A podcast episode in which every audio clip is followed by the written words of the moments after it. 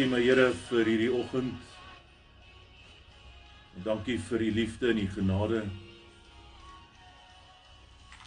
En dankie dat ons kan stil word aan die voete, Here.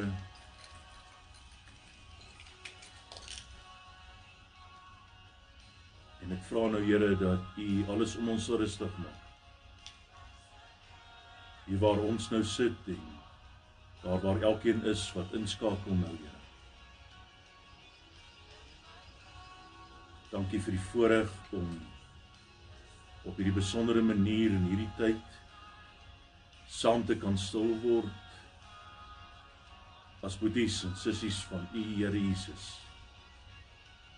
Al kan ons nie nou by mekaar wees soos wat ons graag wil nie.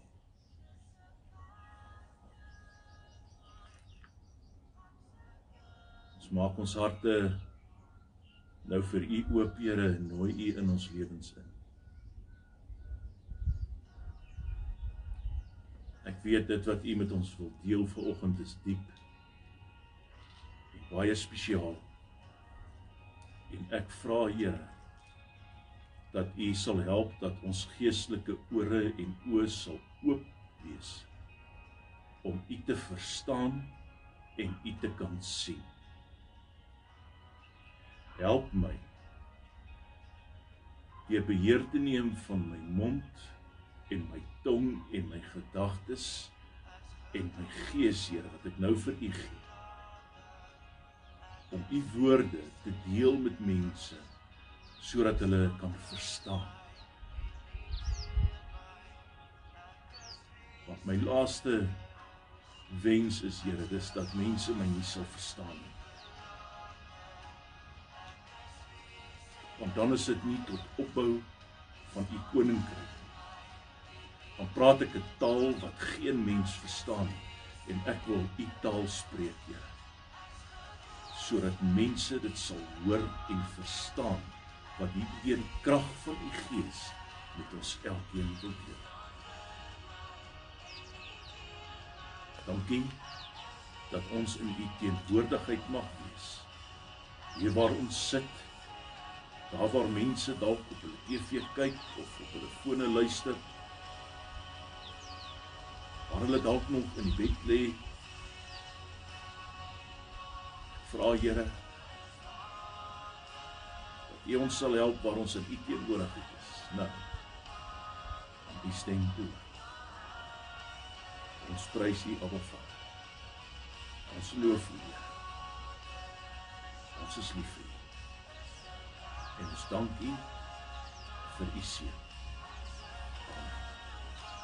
Groet U vir oggend in die naam van Vader Jesus Christus Heilige Gees. Mag U die teenwoordigheid van ons Here ervaar daar waar U nou is.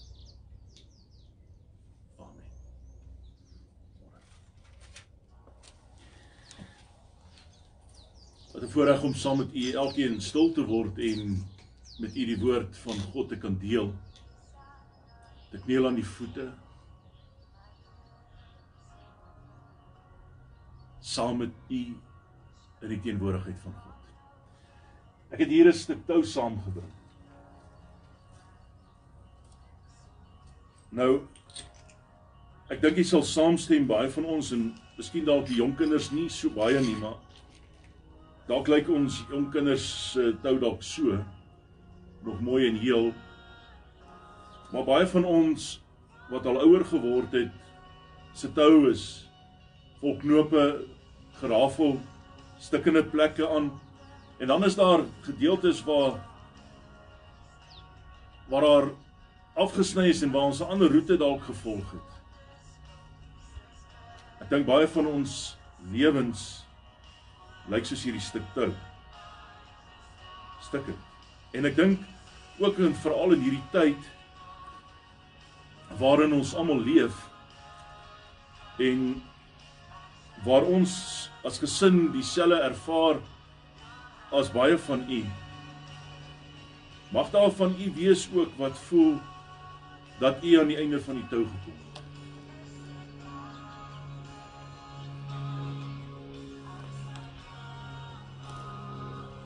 en nie meer weet waarheen nie. Moeg geraak het op 'n punt is wat u wil opgee. Dalk nie meer kan nie. Dalk is dit 'n geval van by die werk of in u huwelik, u finansies. Dalk 'n 'n jong mens wat by die huis staan sit en nie moet skool of kan skool toe gaan nie of universiteit toe gaan nie. En julle toekoms voel al reeds donker en en en nou sit jy nog met hierdie ding ook.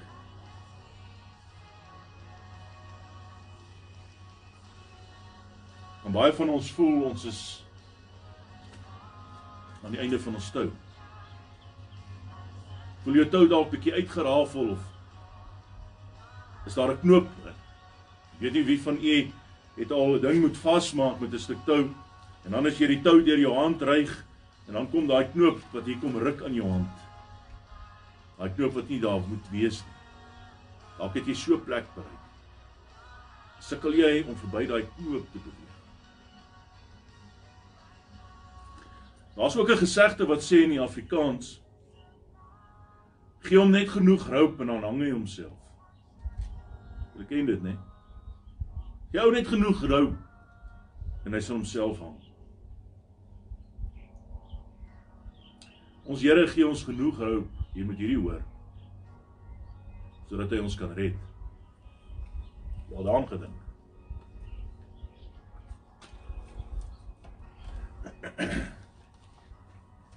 Die Here gee ons roep.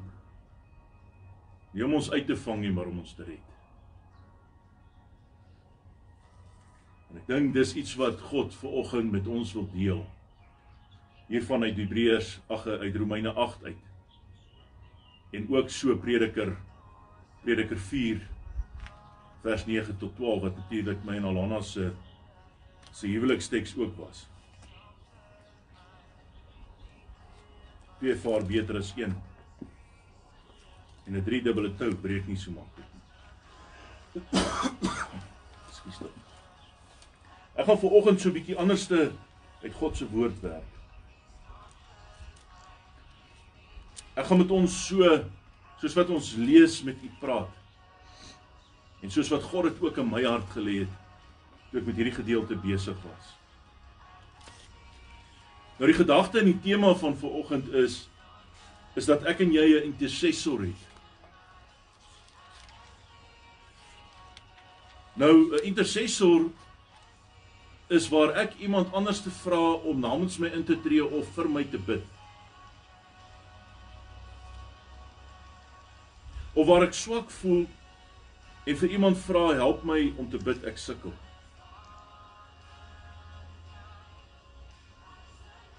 Intercessor is iemand wat namens jou intree by God.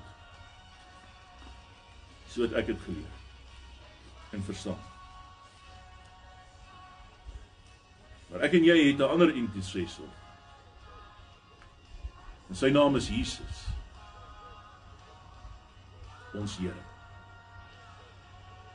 En ek weet dit wat hy ver oggend met my en jou wil deel is deel van hierdie intree.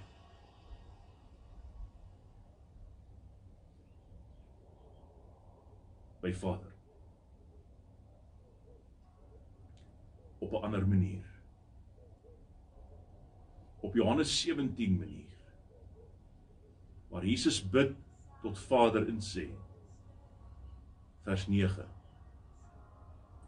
Vader ek bring hulle wat ek liefhet wat u vir my gegee het gestuur het na u toe en dra hulle op na u ek gaan terug na u toe maar hulle bly agter. En hierdie is nie maklik.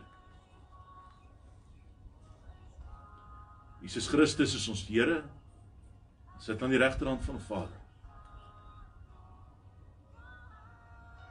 En hy praat vir ons. Vanoggend ook met ons. Kom ons hoor wat die Here vanoggend met ons wil deel. Ek wil hê jy blaai na Romeine 8 toe. Dis 'n gedeelte wat baie van u goed ken, baie al gelees het. Um, ek het hom al baie gelees en besondere mooi nuwe openbarings wat vir my oopgegaan het en wat ek sommer beter verstaan. En ek hoop u sal ook beter verstaan. En en en, en voordat ek dit lees, wil ek u al, altyd herinner daaraan. Onthou nou, ek het nou vanoggend vir jou gesê, Here gee ons roop nie om onsself te hang nie, maar om ons te red. Anderswoorde hy gee ons genoeg tyd, hy gee ons genoeg roop. Jy gaan op die einde van die tyd nie kan sê jy het nie geweet nie. Jy het geweet. Jy gaan jokkies sê jy het nie geweet nie.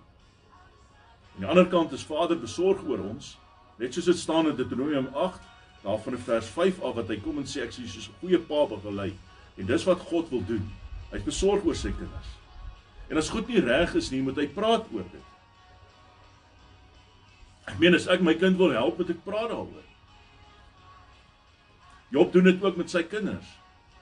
In Job 1 vers 6 kan jy gaan kyk. Hy het op 'n gereelde basis na sy huis toe gegaan, na sy kinders se huis toe gegaan waar hulle almal bymekaar was wanneer hulle saam gekuier het. En dat hy vir hulle gesê, ons het nou lekker saam gekuier, maar is tyd dat ons nou saam nader tot Vader. En seker maak ons staan in die regte orde en verhouding met hom. En dis die goed wat God vanoggend met my en jou wil deel. En miskien is dit wat ek vanoggend met jou wil deel ou nuus. En dan as ek wragtig bly as dit so is. Maar vir my is dit iets spesiaals. En mag dit vir jou ook wees. Kom ons lees saam uit God se woord. Die opskrif is hier: Lewe deur die Gees. In heel eerste kom dit sommer by my op Johannes 4 vers vers 25 tot 26. 24 tot 26 altans. Dat ons God in gees en waarheid moet aanbid. So ook Johannes 7. Ek dink daar by vers 31 rond. Gaan kyk maar net daar waar die Here kom en sê ek wil hê jy moet my deur die gees aanbid en dat jy my gees sal ontvang sodat ons een kan wees. Lewe deur die gees. Wat beteken dit? Hm? Mense vra dat God se gees in hulle sal inkom en dan bid die Heilige Gees van God. Maar die Heilige Gees van nie nee, ons moet net hom aanbid nie. Ons moet in hom en deur hom lewe en hy in ons. Lewe deur die Gees van God staan die dinge van die vlees teë. En leef nie 'n vleeslike lewe na die hart en die wil van die vlees nie. Dit is waar waar Paulus hier inkom. Paulus verstaan hierdie natuurlik. Want Paulus verstaan wat dit is om 'n vleeslike lewe te gelei het en en as Saulus het hy die kerk van Christus vervolg. As Saulus het hy Christene Jesus Christus self vervolg. Dis eers tot hy tot inkeer kom dat die woord van God deur die kragvolle werking van Heilige Gees in hom gestalte neem. Dit beteken nou dat hierdie woord van God niks meer as 'n vleeslike gedagte kan wees nie. Dit beteken dat ek bestudeer God se woord Hou dit by vanuit my behoefte. OK. Wanneer dit in die gees is, hou ek aan God vas, bestudeer God se woord sodat God my deur sy woord kan begelei, die woorde wat hier staan lewend kan word vir my en in my sodat ek God kan sien en dan kan lewe na God se hart. Jy hoor, is 'n groot verskil.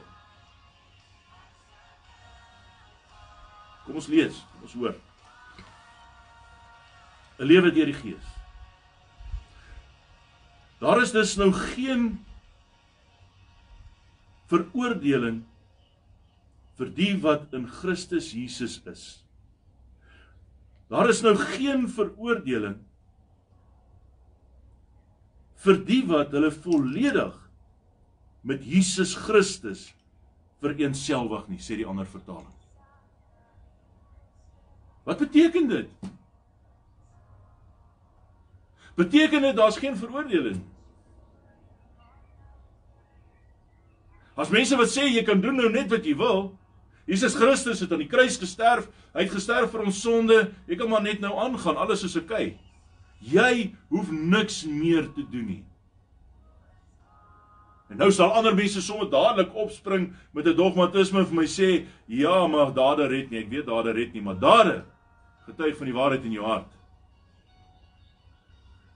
Dade getuig of jy een is met God en of jy jou verself vereenselwig met wie Jesus Christus is, God ons Vader is, Heilige Gees is in gees en waarheid. Onthou jy, ek het vir jou mooi verduidelik, Gees, nie Heilige Gees nie, Gees wat ek hiervan praat is karakter. Is my karakter een met God se karakter. Maar dit kan alleen een wees met God se karakter is my my vereenselwig met Jesus Christus wat die weg, die lewe en die waarheid is. Niemand kan in die Vader kom behalwe deur Jesus Christus. Met ander woorde, hy wys ons die pad. Johannes 14. Nou moet ons mooi verstaan. Volledig vereenselwig. In ander woorde, dit beteken ek is een met wie hy is. Hy sê daar is geen veroordeling vir die wat een met Jesus is. En die wat nie is nie. Nou veroordeel. Anders is dit wat staan in Matteus 13 vers 50, Matteus 25 30, Matteus 22 13 en ander Micha wat hy dit ag Maleagi wat dit al reeds sê in Maleagi 4 hulle wat nie hulle wat se naam nie opgeskryf staan in die boek van die lewe wat hulle nie vereenselwig met my nie sê God Vader sal in die brandende vuur beland. En dis nie 'n plek van dood nie. Die hel is nie waar almal dood lê nie. Dis waar jy ewig sal wees saam met een wat jy gekies het in 'n plek van poel van vuur. En daardie vuur lê in nie 'n brandende vuur van pyn alleen nie, maar in die haat en die nait wat mense vir mekaar het. So jy gaan heeltyd in pyn wees, want dan gaan heeltyd hierdie rugstekery wees, hierdie vernietiging. Mense gaan mekaar uithaal die hele tyd. Dis die poel van vuur. Dis die pyn. En hierdie is nie 'n dreigement nie. God sê nie vir jou, hoor hierso, jy moet jou beter reg kry ou boet, want dis mos nou die nuwe ding wat gesê word, is jy reg vir die wederkoms. Here sê vir ons hier, vereenselwig jy jouself met my en is jy in een met my. Nou hierdie eenheid, my boetie en sussie, gaan nie oor die ewige lewe en redding nie gaan oor jou verhouding met God en sodat hy jou nou kan red. Ons lees aan. Die wet van die Gees wat in jou in Jesus Christus Jesus die lewe gee, het jou vrygemaak van die wet van die sonde en die dood. Die ander vertaling lees ehm um, kom net kry hierso. Want die beheer wat die Gees uitoefen wat aan jou in Jesus Christus Jesus die lewe gee het jou vrygemaak van die beheer van die sonde en die dood en dit wat dit op jou uitoefen. Nou goed. Wat is die sonde? En nou gaan ons almal onmiddellik gaan na 'n plek toe van boosheid. Kom ons noem dit nou maar. 'n Man slaan sy vrou of jy vloek of jy drink te veel of ehm um, jy jag ander vrouens, pleeg egbreek, moord. Jy boetie en sussie, dis die simptome van die sonde. Die sonde is die verwerping van God. Dis die sonde. Is waar ek en jy nie meer ons vereenselwig met Jesus Christus en wie hy is nie. Dis die sonde. Die sonde is is wanneer ek nie meer in die liefde van die Here lewe nie. As ek nie meer 'n lewe in die gees van God het nie. As ek nie meer lewe deur die gees van God nie. Dit beteken sê die Here, as die gees, as sy gees, as Heilige Gees, God Heilige Gees nie meer in ons lewe nie, is ons geestelik dood en is ons dade spreekend van 'n doodsheid en vernietiging. Verstaan u? Dis wat hier aan die gang is. Saam met dit het ek dit geleer in die sosiaal-kritiese goeters dat dit gaan oor die wettisisme van die fariseërs en en en ek ek ek hoor dit. Maar ek dink nie ons Paulus hiervan praat nie. Paulus sê ek het die wettisisme aangehang toe God se liefde nie in my hart was nie. Was die geloofsgemeenskap, die kerk, die wet belangriker as die wil van die Here? So wat uitmond uit my en jou uit ons taal gebruik, die dinge wat ons doen, is 'n simptome van 'n doodsheid binne in ons dat God se gees nie in ons aan die werk is nie. En ek weet dit is baie hard. Maar ek het nie 'n ander manier om dit vir u te stel nie. U ken my, baie reg het mens. So wanneer ons 'n simptoom toon wat God nie eer nie, is ek en jy nie een in die Here nie versin eenselwigheid my nie met God se hart en wil nie.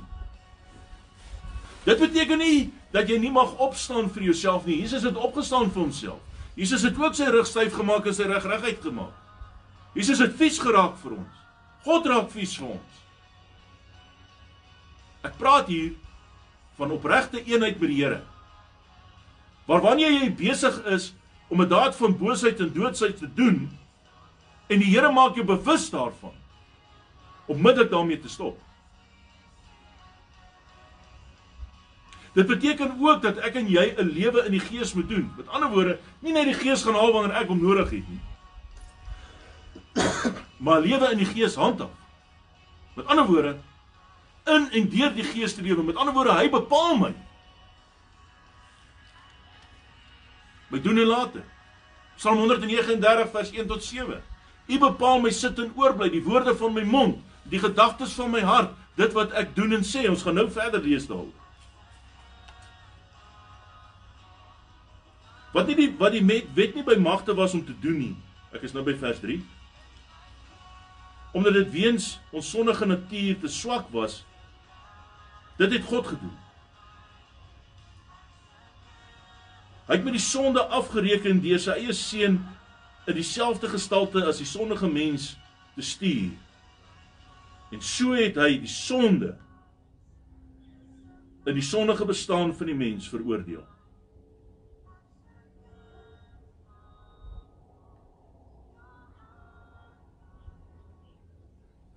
Dit het ek nou mooi vir jou verduidelik. So wat oordeel God? Die simptoom of die feit dat jy nie een is met hom nie?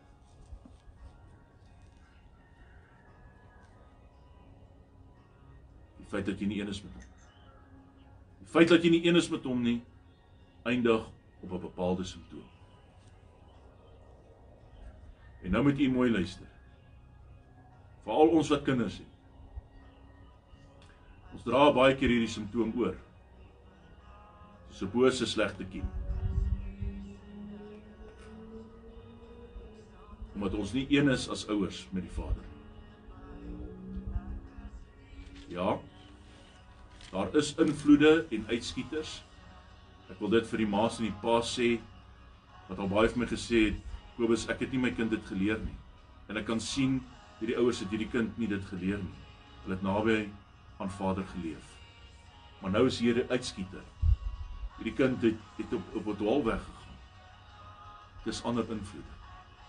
Waarop julle jong mense bedag moet wees. Die goed wat ek oor laasweek gepraat het hierdie goed wat ons toelaat in ons lewens. En sê ag, weet jy wat, dit is oukei. Okay. Ek kan maar hierdie of daardie doen. Ek is sterk man in die Here. Die Here waarsku hy sê vir jou, as jy aangaan met daai goed, gaan dit jou lewe beïnvloed.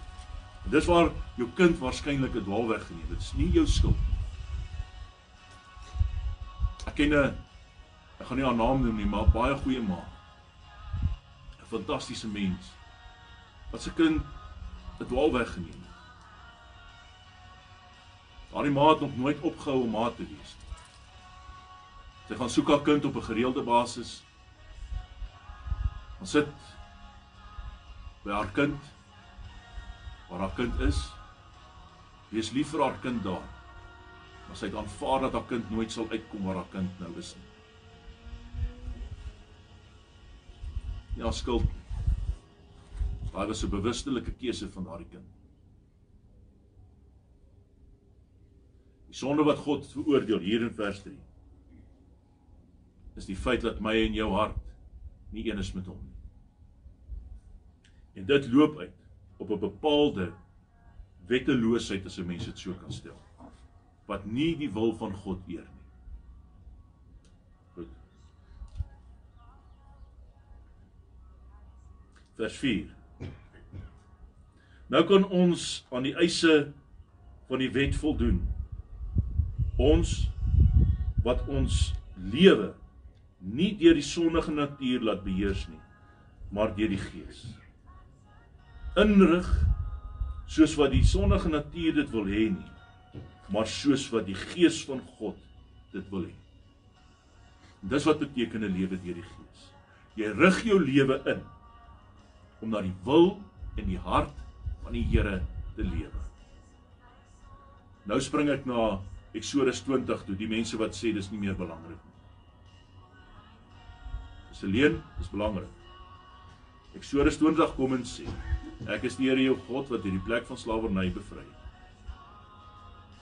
Jy moet my alleen eer, jou naaste soos jouself.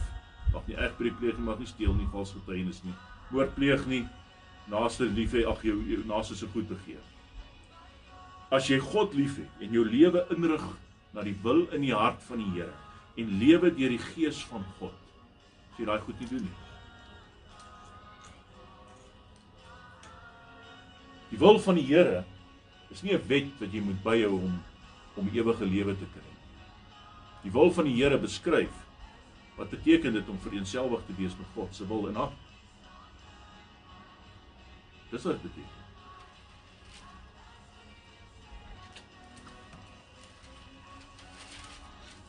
Ek dink as 'n mens gaan kyk na Galasiërs 5 daarby vers 19 en 22 wat praat oor die vrug van die Gees, dan kan 'n mens dit sommer by hier sit. Dan kan 'n mens vra, Maar is ek my lewe ingerig volgens die wil en die hart van die Here? As ek gaan kyk na Galasiërs 6 vers vers 19 en 22 wat praat oor die vrugte. Vers 5. Immers die wat lewe soos wat hulle sonnige natuur dit wil hê se gedagtes is vol van die dinge wat die gees nie wil hê nie.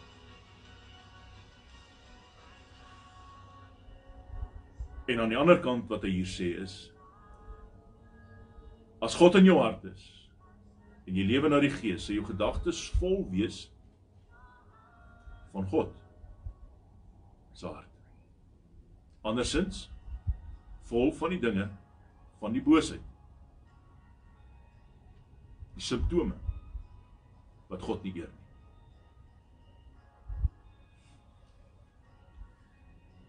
As ons 'n spreekwoord wat sê waarvan die mond vol is loop loop die loop die loop die hart van oor, of die hart van vol is loop die mond van oor. Vers 6 sê presies dit. As jou gedagtes vol is van die dinge van die sonnige natuur, beteken dit tog as jou gedagtes vol is van van daardie ding dat jy nie in vrede lewe met God nie en dat daar doodsheid binne in jou is. As God se wil binne in jou hart is, God se gees binne in jou hart is, jy besig hou met die dinge van Heilige Gees en die dinge van God.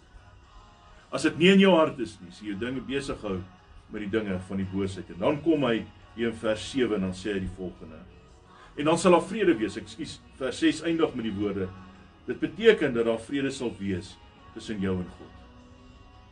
OK. Vers 7. Die dinge waarmee die sondige natuur van die mens hom besig hou is immers vyandskap teen God.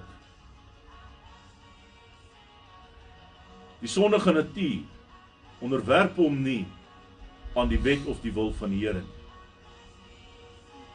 Dit kan trouens ook. Die ander vertaling sê om jou gedagtes te vul met die dinge van die sondige natuur is immers vyandskap teen God. Met ander woorde, wanneer jy teen God se wil en hart beweeg, dan beteken dit jy's in vyandigheid met die Here. Jy stem nie saam met hom. Die sondige natuur onderwerp hom nie aan die wil van die Here nie. Met ander woorde, jy is nie geborge in God nie. Jy's nie gekniel in sy voete nie. Jy's nie dienend aan die voete van die Here nie. Jy aanvaar God nie. Dis wat vers 8 sê aan die einde. Die wat hulle deur die sondige natuur laat beheers, kan nie die wil van God doen nie. Die ander vertaling sê die wat vasgevang is in die sondige natuur kan God nie behaag nie. Alhoewel jy hou nie van die Here nie. Jy hou nie van wat hy van jou vra nie. En dis waar die ding inkom. Dis waar die ding inkom waar mense sê o, dis so swaar om 'n kind van die Here te wees. Dis so moeilik. Hier is hard, ek weet. En ek praat met myself ook.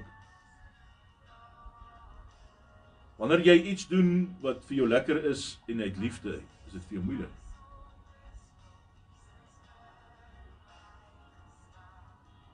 Waarom is dit dan vir ons so swaar?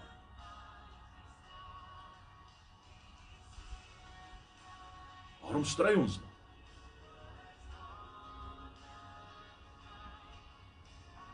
Waarom is dit vir die kerk so swaar om barmhartigheid te doen?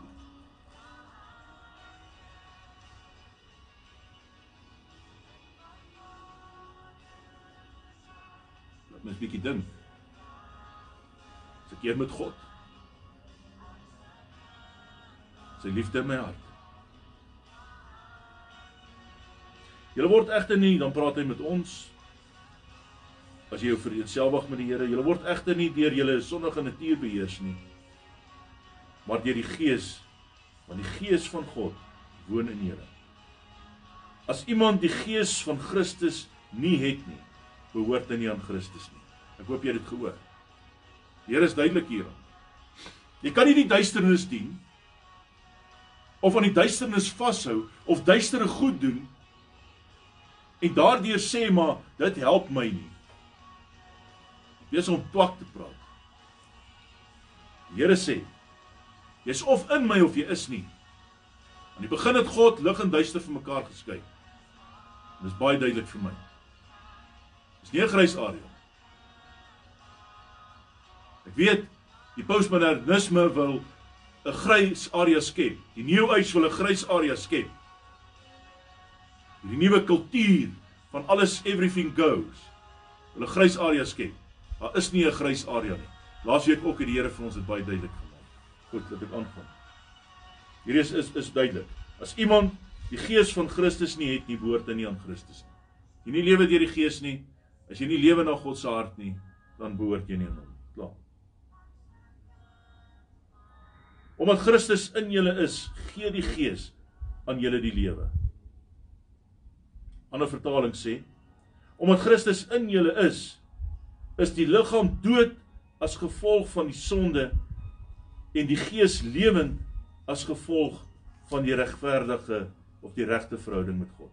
Aan die ander woorde, as jy in die sonde is, die geestelik dood wat ek nou-nou vir julle gesê het, as geen God se gees in jou is, sal daar lewe wees al kry jy swaar ook in hierdie lewe vers 11. O nee, ek wil nie hierdie mis nie. Gelukkig het ek dit gemerk. Hierdie ding wat ek nou net vir u gesê het. As daar as die sonde in jou is, is daar doodsheid in jou. Hy sê hier jou liggaam het 'n lijk geword. Jy's 'n lewende dooie. Hoop jy verstaan dit. Om die gees, ek is vers 11 omdat die gees van hom deur wie Jesus uit die dood uit opgewek is in julle woon, sal Jesus Christus ons uit die dood uit opwek. En sal julle sterflike liggame lewend word deur die krag van sy gees wat in julle woon. Hoor julle dit? Verstaan julle dit? Jou sterflike liggaam jy sê jy gaan doodgaan sal lewend word. Al sterf jy. Psalm 16 vers 11. Johannes 11 vers 23 tot 25. Jy sal lewe al sterwe jy. Dan sê hy: Daarom medegelowiges staan ons onder die verpligting, onder geen verpligting eintlik. Ek wil net weer lees want ek het nou al twee vertalings hier voor my. Daarom medegelowiges staan ons onder 'n verpligting maar nie teenoor ons sondige natuur om daarvolgens te lewe. Hy sê in 'n ander vertaling dit beter. Daarom medegelowiges staan ons onder geen verpligting teenoor ons sondige natuur om daarvolgens te lewe. Dis baie belangrik. Hierdie gedagte is nie 'n dwingende ding nie. Ek meen as jy 'n simptoom doen, is dit mos jou eie keuse. Né? Nee? As ons wil appelsap gaan drink, dan doen ons dit. Ons ons eie keuse. Of om dit nie te drink. Om te luister na die wil van die Here. Dis nie 'n dwingende ding. Jy hoef nie. Openbaring 22 sê dit. Hy sê gaan aan soos wat jy aangaan. Die wat sleg doen, doen sleg en die wat goed doen, doen goed. Carry on. Maak soos jy wil. Dis jou keuse. Here dwing jou nie. Jy hoef nie. My vrou, sal jy asseblief my aanneem in jou hart? Kom ons lees aan. As jy julle lewe deur die sondige natuur laat beheers, gaan julle die dood tegemoet. Maar as julle deur die Gees 'n einde maak aan julle sondige lewe praktyke, sal julle lewe. Ek lees die ander vertaling. Immers as julle lewe soos wat julle sondige natuur dit wil hê, gaan julle die dood tegemoet. Maar as jy deur die Gees julle sondige optredes tot nuut maak, sal die Gees julle sondige optredes tot nuut maak en doodmaak. Wat dit beteken is jy sal 'n geestelike dood instap. In ander woorde, dit beteken nie soos wat die mense sê nie. En dit help my sommer baie vanoggend om vir julle dit te verduidelik dat die dood wat het ek verkeerd gedoen? Kom die Here my nou doodgemaak? of my geliefde doodgemaak. Hoekom straf God my met die dood? Dis nie wat hier aan gaan nie. Hy sê jy sal geestelik dood word. En wanneer God se gees in jou kom, sal God se gees die kiem in jou die simptome kom vernietig. Onthou jy wat het ek jou geleer? Ons is almal gepik deur die slang Nagash. Nagash het ons geïnfekteer met die sonde. Jesus Christus is die serum die kruis waar hy gekom het en sy bloed met ons sonde kom meng het die serum gemaak het en my en jou geïndeponeer het geïndoseer het met die serum en die serum werk as 'n loog binne in ons bring die sonde na vore sodat God dit van ons kan afskiem wegvat en ek en jy vry kan kom dis wat hier staan Jy sal teenliggaampies begin opbou teen die sonde deur die gees van God. Verstaan nie wat ek probeer sê? Die simptoom van wat jou siek maak sal deur die werking van God se gees en ek en jy wat een is in Christus Jesus ons Here en Vader en Heilige Gees sal dit doodmaak wat jou lewende dooie maak. Hy sê hier verder vers 14. Almal van julle of almal wat hulle deur die gees van God laat lei, is kinders van God. So as jy jou nie deur die gees van God laat lei nie, is jy nie 'n kind van God nie. Dis baie duidelik. Hy sê dit hierbo ook. As jy nie in Christus is nie, behoort jy nie aan hom nie. Vers 15. Die gees wat aan julle gegee is, maak julle nie tot slawe nie. En laat julle nie nie weer in vrees lewe nie. Nee. Julle die gees ontvang wat julle tot kinders van God maak en wat ons tot God laat uitroep. Abba Vader.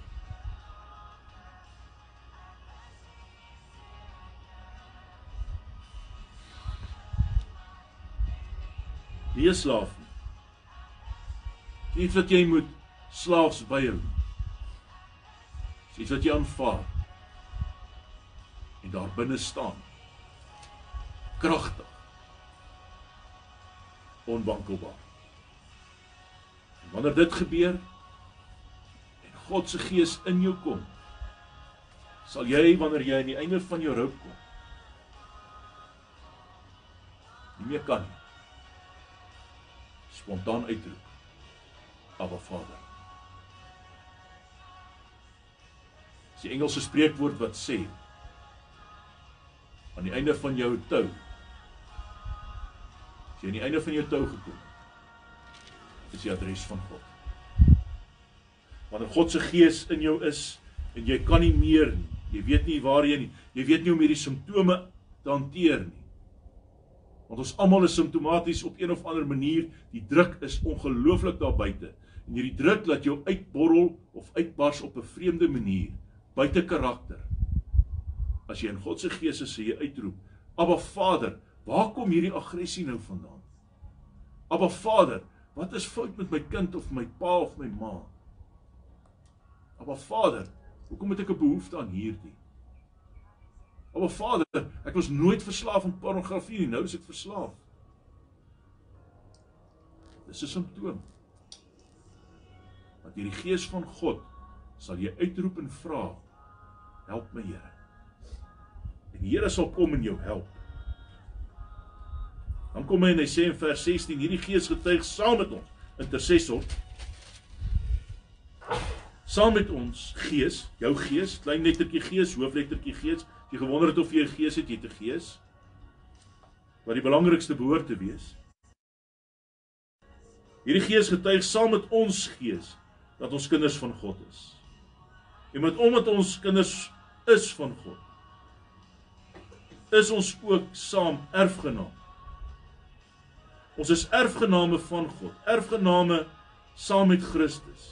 En aangesien ons deel het aan sy lyding, sal ons ook deel hê aan sy heerlikheid. Christus Jesus ons Here het gelei maar opgestaan uit die dood. Wat erfgename van wat? Is jy geleer? Ek het geleer erfgename van ewige lewe. Erfgename van prosperity hierdie lewe. Erfgename van God se liefde. Nou jy wat ek nou nou vir u gesê het? Wat dra ons oor van ouer na kind? Generasie bagasie. Wat dra ons oor? God sê, jy is jy eers met my, jy vir jouself met my. Is jy erfgenaam van wat? My koninkryk. Wat ek vir u donderdag aand gesê het wat wat is? Die wil in die hart van God. Wat wat is? Sy liefde. Die grootste erfskat wat jy ooit kan ontvang. 1 Korintiërs 14 dit gaan oor spreekende tale. Wat is die grootste taal? Wat ons almal moet praat, maar sukkel om te praat. En nie verstaan nie. 1 Korintiërs 13 sê vir ons taal van die liefde. Het jy al jou taal ontvang vra mense vir my? Kan jy spreek in tale? Die Gees van God ontvang het, jy spreek in tale. As jy Gees van God ontvang het, dit sê sal jy spreek van God se liefde. Nie 'n onverstaanbare taal nie. Jou onverstaanbare taal, jou spreek in tale wat ek kan doen en ander kan doen. Ek kyk nie neer op dit nie. Praat ook in in tale. Dit is 'n persoonlike ding tussen my en God. Taal wat God wil hê ons moet praat, taal van liefde. Taal wat ons nie verstaan nie. Kom ons gaan aan. Ons ons uit tyd uit daar toe.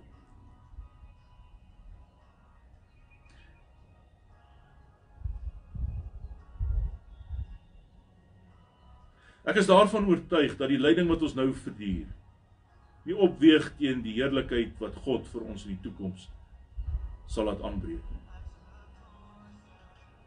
Die skepping sien met gespanne verwagting daarna uit dat God bekend sal maak wie sy kinders is.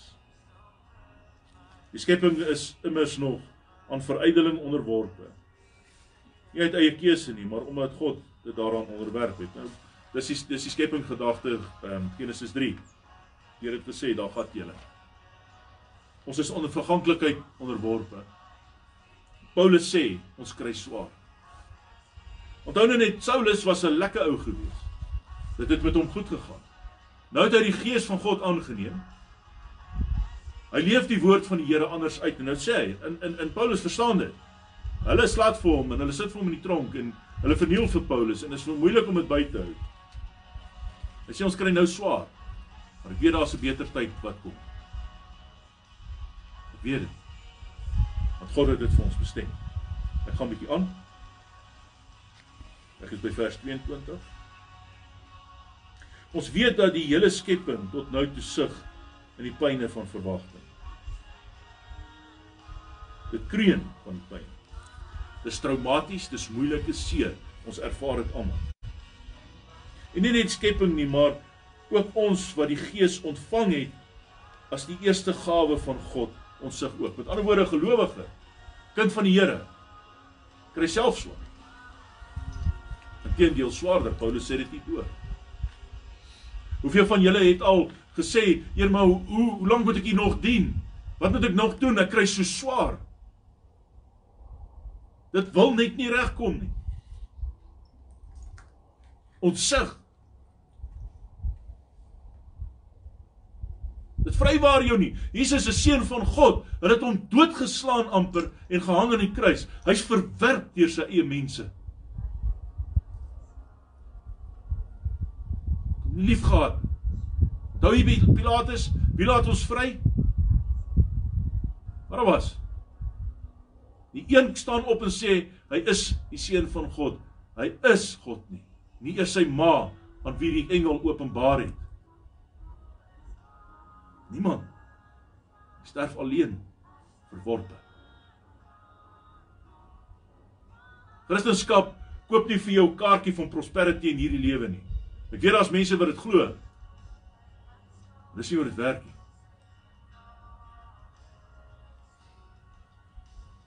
Ja, God seën ons. Wat ek vandag vir jou sê, en ek sal dalk volgende week hieroor praat.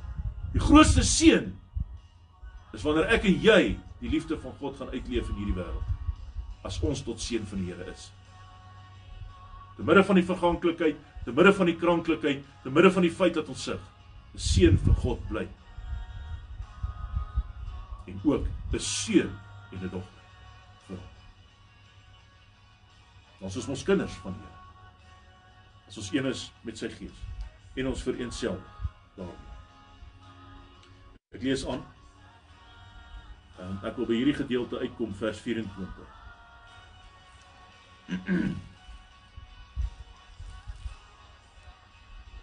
ons is immers gered. En ons het nou hierdie hoop. Wat 'n mens sien, hoop jy tog nie meer op nie. Wie hoop nog op wat hy reeds sien? Dis 'n vraag. Maar as ons hoop op wat ons nie sien wag ons daarop met volharding. Nou Ek het baie lank in my lewe geworstel met hierdie teks en daar's baie verdraaiings oor hierdie teks. En gister gebid oor hierdie teks en die Here het hom vir my so geopenbaar. Daar's in die verlede gesê wie nou al glo en en en seker is daarvan dat as hulle aan die Here vashou gered sal wees. Hoop nie meer nie. Twak. Wat hier staan nie. Dis 'n leuen. As jy Hebreërs 11 van kyk vers 1, sal ek nou vir jou lees.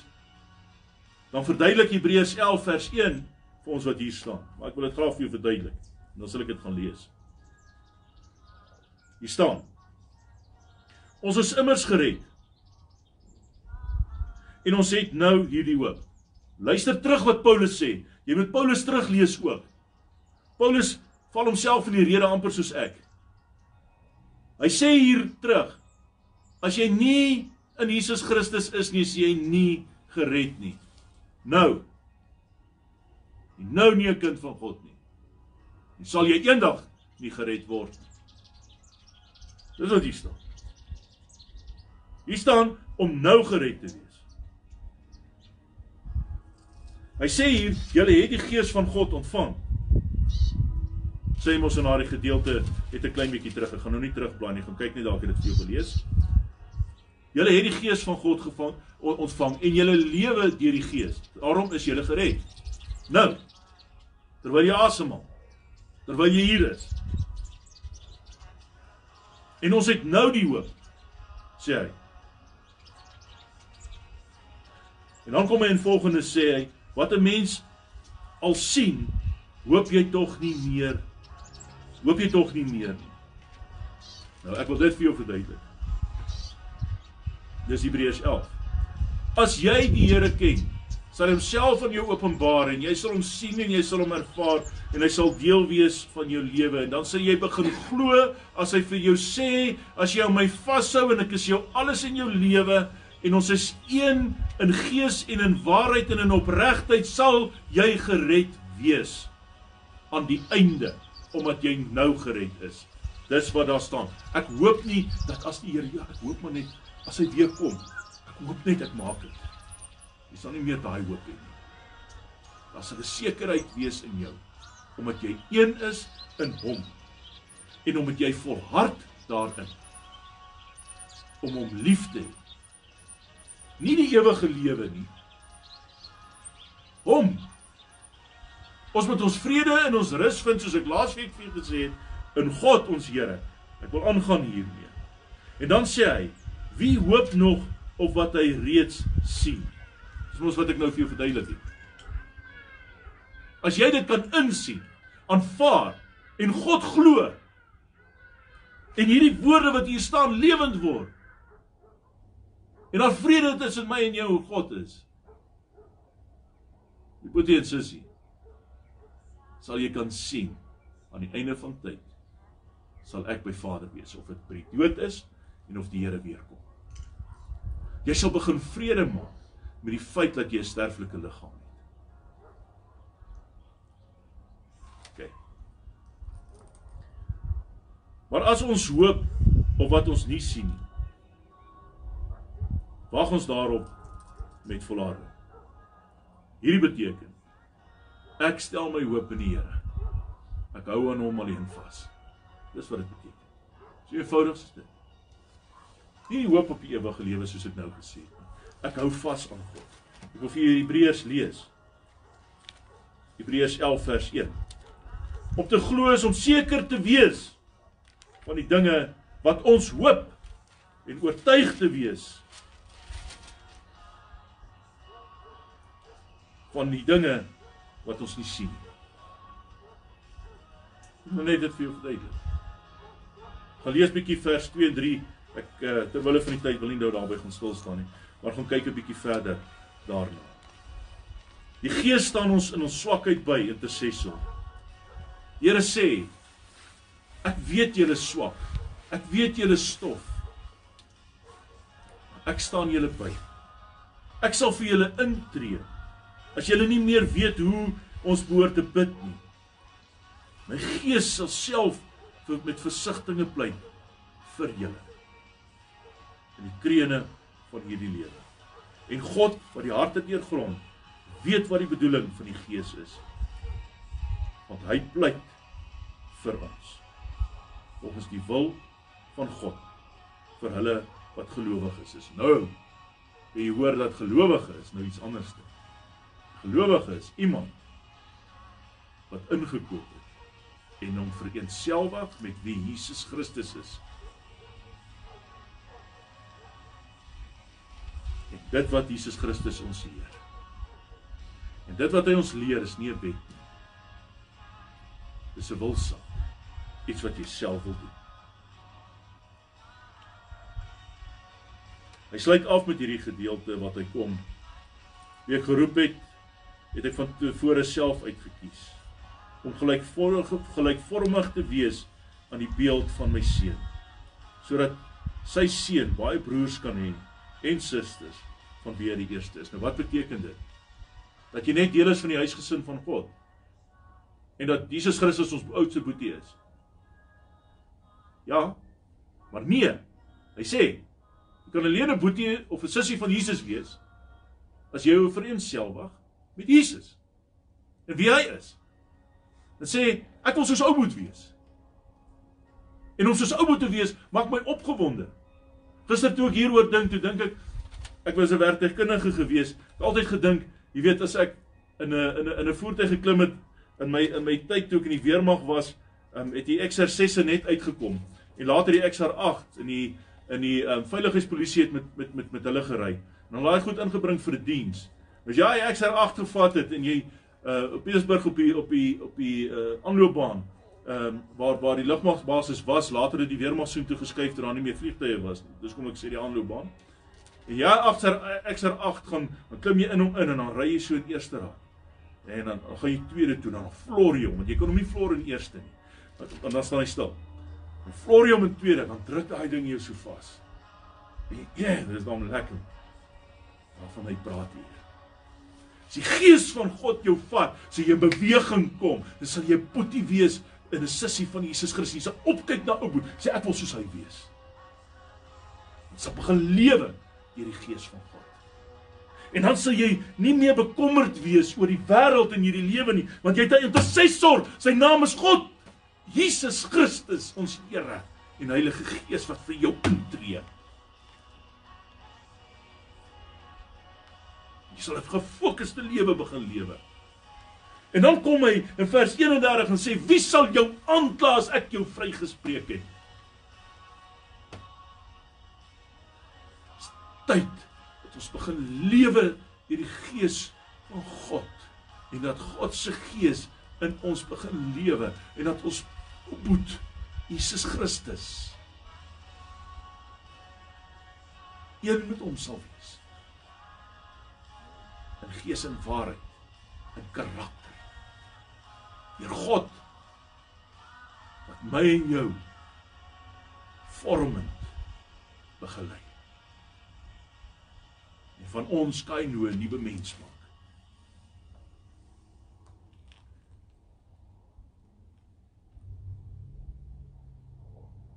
Vers 37 sê en al hierdie dinge is ons meer as 'n oorwinnaar. Dis ons een met die Here met wat eens onsself ons ons met hom. Maar die woord van die Here sê Prediker 4 Twee vaar beter as een. Hulle inspanning kom tot iets. Die enigste ag, ekskuus dat ek dit so sê, positiewe uitspraak wat gemaak word in die boek Prediker. Alles kom tot niks mos. Hy sê twee vaar beter as een. Hulle inspanning kom tot iets. Bied aan hulle 'n beloning. Die liefde van die Here te leef. As die een val, kan die ander een hom ophelp. Kan sy vriend hom ophelp. Ek en jy het 'n vriend my boetie en sussie. Ons het 'n ou boet. Intercessor se naam is Jesus.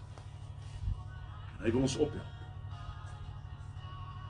Maar as een val en is alleen, is daar niemand om hom op te help. As twee langs mekaar slaap, word hulle warm. Maar hoe sal een wat alleen is warm word? Een oor een alleen kan oorweldig word. Twee saam kan weerstand bied. En 'n driedubbele tou breek nie so maklik nie. Ons is nooit alleen. Ek het laasweek vir u gesê, donderdag aan. Dis ek, jy, Vader, Heilige Gees en Jesus. As jy 'n geloofsvriend het in hierdie lewe, is ons 5 6 saam met hom. Hoor julle? Jy aan die einde van jou tou gekom het. Dalk bietjie begin uitrafel het. 'n Gemors het in jou lewe soos wat dalk hier is. Ek weet as ek nou hierdie so wys na die kamera toe. My pa wat daar aan die ander kant sit en luister. Hy gaan vir my 'n boodskap stuur en sê bring hy tou hiernatoe dat ek die knoop losmaak. Dis my pa se soos gaan visvang het in die in in in jy maak 'n kraaines. Hy sal die hele naweek die kraaines sit en losmaak en vergeet om vis te vang. Dis wat jou pa wil doen. Hy wil hierdie kraaines in jou lewe losmaak. As jy die eind van jou roep gekom het, dalk 'n verkeerde afdraai gevat het in jou lewe. Die Here wil jou help. Jy het 'n intercessor. Sy naam is Jesus, jou boetie, maar ook jou Here. En hy wil jou help en bystaan. Ek dink die Here is ondubbelsinnig duidelik vanoggend. As jy lewe het in Christus en jy lewe deur die krag van Heilige Gees, God ons Vader en Jesus. En jy kyk op na ou boet. Lewe volgens sy hart. Sal jy weet wanneer jou tou klaar raak om uit te roep Abba Vader. Jy sal geen ander plek heen gaan. Die Here gee ons tou. Nie om onsself mee te hang. Om ons te help. Kom ek en jy begin lewe deur die krag van Heilige Gees. Kom ek en jy begin om ons te vereenselwig met Jesus Christus ons Here, God ons Vader en Heilige Gees. Kom ons wees een.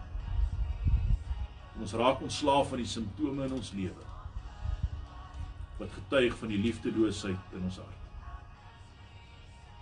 Kom ons begin God in alles wat ons doen. Ek gaan nou vir ons afsluit met gebed. maar voordat ek doen, wil ek vir jou dankie sê dat jy kom saam kuier het daar waar jy is en jy ingeskakel het. Ek wil ook weer eens dankie sê vir almal se bydraes hierdie week sodat ons ander mense kan help wat behoeftig is. Dankie sê vir u liefdesdaad. Jy sal nie verstaan wat dit beteken vir ander mense. Dankie. Kom ons gaan word word hierdie week stil. Kom ek en jy gaan doen diep selfondersoek soos wat dit staan in Sefanja Sefanja 1 vers 12 waar die Here kom en hy sê ek sal Jerusalem deursoek met 'n lamp. Kom ons kom ons vra God om ons Jerusalem te deursoek. Elke hoekie en draai.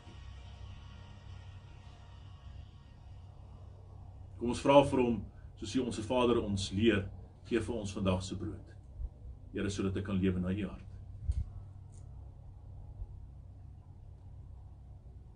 Kom ons vra die Here om ons nou te red en vry te maak. Ons moenie die simptome tolereer in ons lewe nie. Ons moet begin om God te tolereer in ons lewens.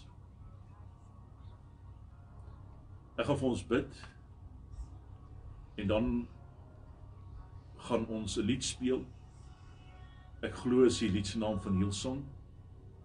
En daarmee sal ons afsluit. Ek gaan nie weer as die lied speel verder praat nie. Ek wil jy net saam met my luister na die lied. Kom ons wy onsself aan Vader. Jesus Christus ons Here nou. Dankie vir hierdie oggend. Dankie vir hierdie woord, Here. In myself voel ek sommer so rustig nou.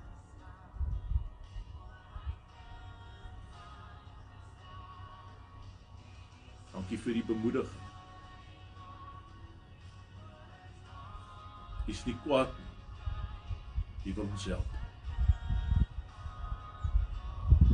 Ek wil vanoggend bid vir almal wat aan die einde van hulle roep is. Mense wat hulle eie lewens wil neem. Wat selfvernietigend is in hulle gesinne. Wat die persepsie en die leuen glo.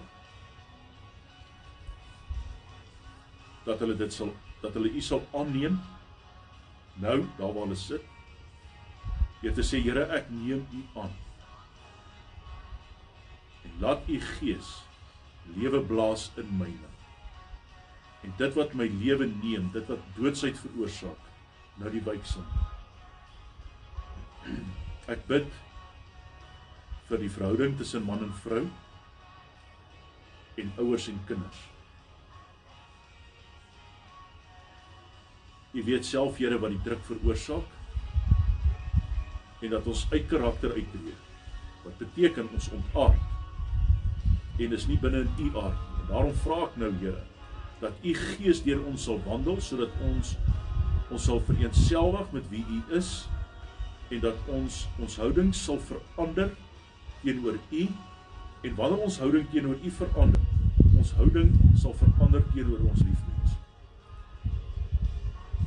en dat daardie simptome die wyk sal neem van van vernietiging. Ek bid dat die leuns uit huisgesinne sal verwyder dat ek nie geliefd is nie, dat ek nie aanvaar word nie en dat my dade nie genoeg is nie. Ek bid dat u eenheid en herstel in huishoudings sal bring asseblief, Here. Ek bid, Here, nou vir die gemolesteerde kind. Die verkragte vrou. Die boer wat op sy plaas vermoor word en sy familie.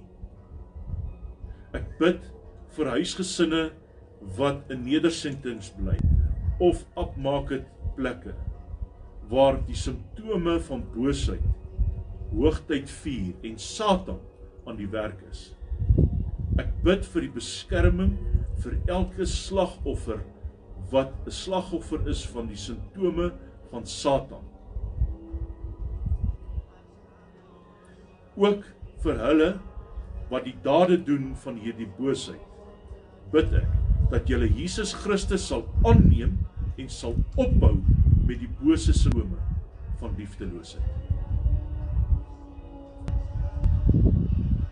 Ek bid saam met my boeties en sissies dat die sekulêre wêreld, die goddeloosheid wat sonder God in hierdie wêreld lewe, sonder U tot inkeer sal kom.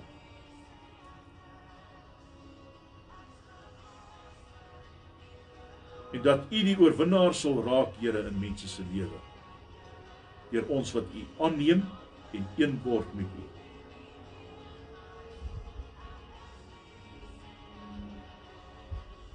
Dankie vir hierdie woord vanoggend.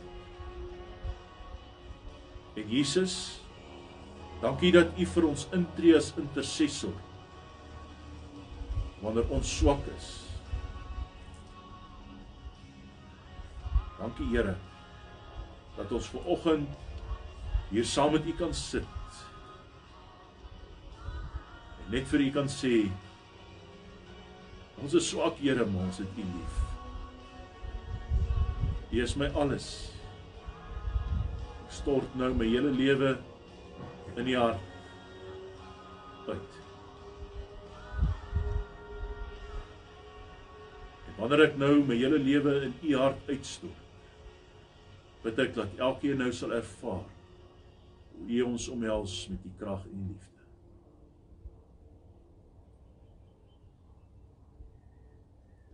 Ons glo nie net in U nie, ons weet U bestaan.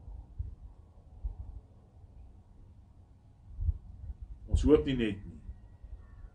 Die redding is seker. Ons is lief vir U. Dankie vir hierdie oggend. Ons prys U, Here. Heilige Gees gee vir ons die krag om die Gees te lewe. Here, ons wil nou ook met hierdie lied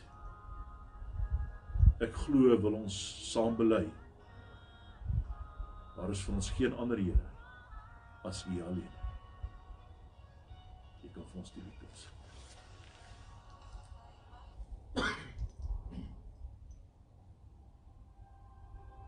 Kom maar ons. Dankie Jesus. Dankie.